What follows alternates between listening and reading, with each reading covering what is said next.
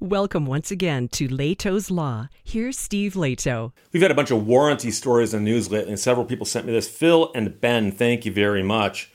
Brian Silvestro wrote this for roadandtrack.com. Toyota denied a warranty repair on a GR86 engine because it found a photo of the car drifting. Drifting.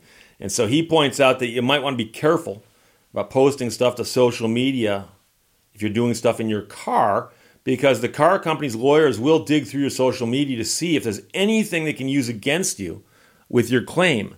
So if you've seen any marketing material for the new GR86, you'll know that Toyota promotes it as a car you can take to the track, which, by the way, you have to understand. If you read all the materials on most cars, you will see fine print that suggests cars can't even be driven on the road.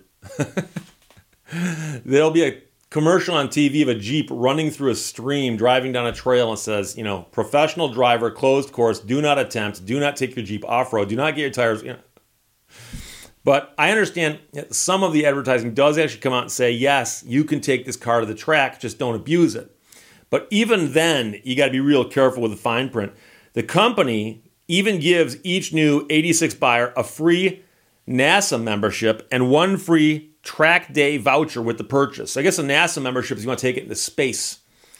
Uh, you'd think of this uh, mechanical failure happening as a result of performance driving, that Toyota would cover it under warranty because they talk about you taking the car to the track. So if it fails while you're at the track, that shouldn't be a problem. Well, that wasn't the case for one owner, and his claims are lighting up the internet, as they say.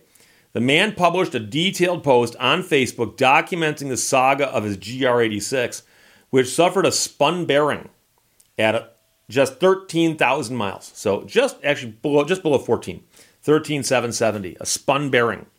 According to the post, the engine was starved of oil because of excess sealant that worked its way into the oil pan and eventually blocked the oil pickup. This is according to the man, and he said it's a common documented occurrence in these engines and if you poke around on the internet forums and videos, this does appear to be something other people have mentioned. So he said that he had his engine fail. And he thought, okay, it might be this failure that other people have talked about. A field technician specialist was assigned to his case, but rather than inspecting in person as is typically done, they did not inspect the motor, he says. Instead, either he or someone at the dealer looked him up on social media. They showed me a photo of me drifting, taken at a local test and tune event, which was in late March. And uh, they also showed me an onboard video of me driving in someone else's GR86, which of course would be irrelevant to this case. But he says that the event was an untimed, non competition event. He's just out there drifting and also testing different setups and playing around with tire pressures in his car and he says that was the only time the car was driven in the way the photo shows. And like I said, the video of him driving someone else's car, again, irrelevant. So, along with that evidence, and the field technician specialist made the remark that the issue is common when drifting. Uh, and apparently, he is a local drifter well known in the community. So that prompted him to deny the warranty claim, and the service manager agreed with the decision. He was provided then with an estimate of $11,000 to repair the engine. Now, he attempted to fight Toyota on the decision, or at least have them foot some of the bill, but the service manager at the dealership stuck by the field technician specialist's call. It's unclear if anybody went above that level because I know that I've had people tell me that dealerships and people at dealerships have told them things. The field technician specialist presumably represents the factory. I still would have gone one higher. Um, but the service manager stuck with the field technician specialist call, and instead of paying for a new replacement motor, he had his car towed to a nearby Subaru dealer to have a low mileage motor installed, costing him roughly $7,000 out of pocket. So he saved four grand, but he got the used motor. Unsurprisingly, his story is sweeping the internet. Toyota GR86 and Subaru BRZ forums, groups, and channels across the internet have been sharing his story and wondering if their engines are next and whether the repairs will be covered by the car's warranty. The BRZ and 86 twins are sports cars, and a lot of buyers want to use them like sports cars. This could put a damper on people's fun. In response to showing Toyota the Facebook page, the company issued the following statement to Road and Track. Toyota is currently looking into the case you referenced. A customer's satisfaction with our vehicles is important to Toyota. As always, we encourage customers who experience any issues with their vehicles to contact their authorized Toyota dealer or call the Toyota Brand Engagement Center. So talk to the dealer, then go to the factory or the manufacturer. Of course, in cases where a dealer is not about to resolve the matter, customers are encouraged to contact our Brand Engagement Center. Most of these people intend to use their cars for HPDE and other similar activities. But now it's got people worried that the same scenario that happened to me will happen to them, the man said who went through this ordeal. I'm worried about not only my issue, but everyone intends to actually use the car the way Toyota is encouraging. My goal right now is to have them address the elephant in the room, at least partially, because the entire enthusiast community and the customer base they are going after is not convinced that Toyota is with them. I have dealt with a myriad of similar or parallel kinds of stories. And I can tell you, for instance, that there was a Corvette a couple years ago with a bunch of letters and numbers after it. Okay, I'm not going to get into that because it's irrelevant for our purposes. But the Corvette was pushed as a limited edition trackable Corvette. Client buys it, is driving it around because it's also allegedly okay for street use. You'd think, right? Call him crazy. And the car overheats, starts overheating. And he takes the dealership, and the dealership goes, Oh, we sell a ton of Corvettes. There's a couple dealers in Michigan that are well known for being Corvette dealers. So guys in Michigan figured this out pretty quickly. And uh, they go, We have a bunch of these Corvettes we've sold, and they all have been coming back with this problem. And some of the people have been upset when the dealership said, We don't know how to fix it. There's, there's nothing like it's not the thermostat, it's not the radiator. Your car simply is overheating because the way it's designed. And somebody came up with the novel idea of installing an oil cooler. And I don't know if the car already had one or not, but you would install this oil cooler and that would resolve the issue. But it's an expensive fix due to the way the car was situated and constructed and how much room you had under there and where you're going to put it and so on. And uh, apparently, that oil cooler was the fix that would do it. And it took a while for the manufacturer to decide that that was how they're going to do it. I believe they came out with some way to fix that. But in the meantime, there were a bunch of guys with extremely expensive Corvettes that they couldn't drive because they would overheat. And so I represented at least two, maybe three guys that had Corvettes like that. And we filed lawsuits because the warranty says we're going to sell you the vehicle, and during this period of time, if something goes wrong with it, we'll fix it or we'll replace it. And uh, they couldn't fix it, and they kept telling, well, just try to keep the car moving, uh, driving on cold days, uh, you know, that kind of thing. And and ironically, and I know the car guys will understand this, the car was okay if you're zooming along the highway 55 miles an hour. But if you're stuck in stop and go traffic on a hot day and there's not a lot of cool air moving through the uh, the engine compartment, that's where you ran into issues. I believe that was the primary issue.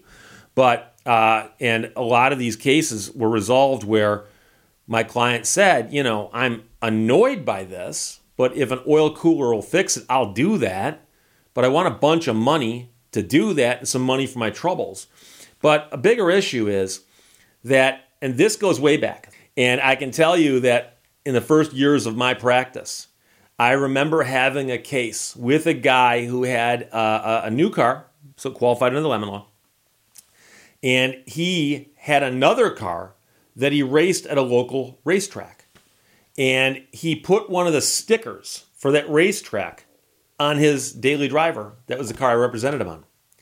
And they inspected his car and they denied his warranty claim because they said he raced it. And he said, Huh? What do you mean by that? They go, You got that sticker on the car. It's from a racetrack. It means you race it. really? Okay. They had they had no evidence it had ever been to the track. They had no photographs of him at the track. He had never raced it. And when we filed the lawsuit, they took his deposition. And I instructed him to bring with him to the deposition the photographs of his race car, the one that he actually did bring to the racetrack. And they asked him all the questions about whether he'd ever tracked that car, and he said, No, I never have. Never have. And they poked around and they couldn't find any evidence that he had, but they just assumed he had. And so when I got to cross examine him at the DEP and put more information in, I said, By the way, what is your connection with this racetrack? Because I have another car I raced there. What's that car? You have photographs of that car? Boom, boom, boom, boom, boom. There they are all kinds of pictures of him racing this other car. And it's very, very obvious. It's a very, very different car than the one he's driving around daily. And the interesting thing about that is that I am 99% certain if he hadn't hired an attorney, he would have gotten nothing. He would have gotten nothing. And so that mentality goes way back. That goes way back. Where if you had any sort of inkling that you might have done something with your car, they would just deny your claim and say, eh, well, you know, you, you're abusing the car. And if you read the owner's manual to the car, I assure you it says the car cannot be abused, misused, and quite often will say raced or, or, or used in exhibitions of speed and things of that nature. And so that stuff's in the warranty booklets and it's in the, you know, in the manual you get. Now, it's true that if there's advertising that says this car is trackable, you can take it to the track. Well, you can use that as the excuse as to why you did it. But they're still going to say you can't abuse the car, misuse the car, or do anything like that that is abusive to the car while racing it. Okay? So, you know, if you had a car that can do 100 miles an hour all day long without redlining, just doing that might not void the warranty. But they're going to say, oh, but we think you're doing 150. You know, we think you were spinning that tachometer around and burying the needle. Um, and at that point, it's going to be your word against theirs. And then you're going to say, well, but they weren't there. Yeah, but this is in a civil setting. And I can tell you right now that I knew somebody, and I'm going to be very vague on this on purpose, but I knew somebody who had a car, and it was a very cool and unusual car. And he would bring the car to events and let other people have rides in it rides in it. He would drive and they would ride in it. And he was doing this to help people out. It was it was a situation where people who they would wish for something. They'd wish for a ride in a nice car. And this guy would take people for rides in the car. And uh, when that car had a, a, a massive engine failure, they said, Oh, we understand that you track that car at this track. And he said, Yeah. And when I track the car, I don't even break the speed limit. Like I don't even. There are no speed limits on the track, but I'm saying he doesn't drive it faster on the track than he does on the street. Car was street legal. He goes, I'm giving primarily little kids rides, and I'm driving them around a track so that they can say I got a ride in a, you know around a racetrack in a really cool car. And they denied his warranty claim because they said, "Oh, you track your car." And unfortunately, some big corporations just have this binary mentality where it's either yes or no. There is no gray area. And we won't, by the way, we won't stop and, and think about it. The second we see an indication that we can throw a flag at this and say, up, oh, you track the car, boom, warranty denied. So with this situation, I can tell you that I've had too many to count cases involving engine failure. The car is sitting someplace with a blown engine. That's a term of art. And I've had somebody say, well, let's tear the engine apart and look at it. And uh, a mechanic can tear an engine apart and look at it, document the teardown, document what comes out of the engine, save what comes out of the engine, and then we can look at that and say, look, here's what happened. And so that's one of the other issues I have with the story. And I'm not blaming the guy. Because when he got the word from the field technician specialist saying, we're not going to pay this claim, sorry, go away, I don't blame him for thinking, well, I got to get my car fixed. But the question is if he saved the engine, that'd be good to know. And if they saved the engine and dismantled it to determine what actually went wrong with it, and did they document that and save all of that? And was it clear then what actually happened to this engine? Because that would go a long way towards showing that he was right and they were wrong. So that's the question. Don't know the answer to it. I apologize. But Brian Sylvester wrote this for roadtrack.com. Very fine people, wonderful publication. I write for them from time to time. Toyota denied a warranty repair on a GR86 engine because it found a photo of the car drifting, and they accused the driver of misusing the car. Brian Sylvester wrote it. Phil and Ben both sent it. Thanks a lot. Questions or comments, put them below. Let's talk to you later. Bye bye. Thank you for watching Lehto's Law. Always write down the important stuff. Later, you can forget where you wrote it down.